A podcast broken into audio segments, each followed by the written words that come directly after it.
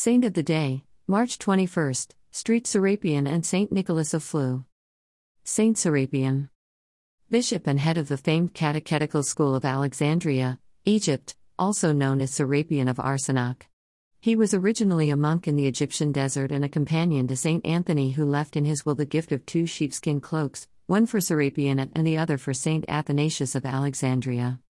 A close friend of Athanasius, he gave support to the Patriarch against the heretic Arians in Egypt, especially after receiving appointment as Bishop of Thmouis, in Lower Egypt, on the Nile Delta.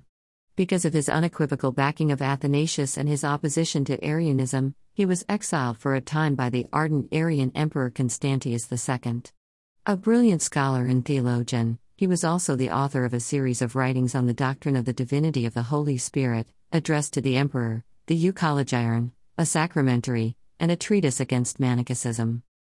St. Nicholas of Flüe, hermit and Swiss political figure. Born near Saxony, Canton Obwalden, Switzerland, he took his name from the Flüeli River, which flowed near his birthplace. The son of a peasant couple, he married and had 10 children by his wife, Dorothea Wisseling, and fought heroically in the forces of the canton against Zurich in 1439.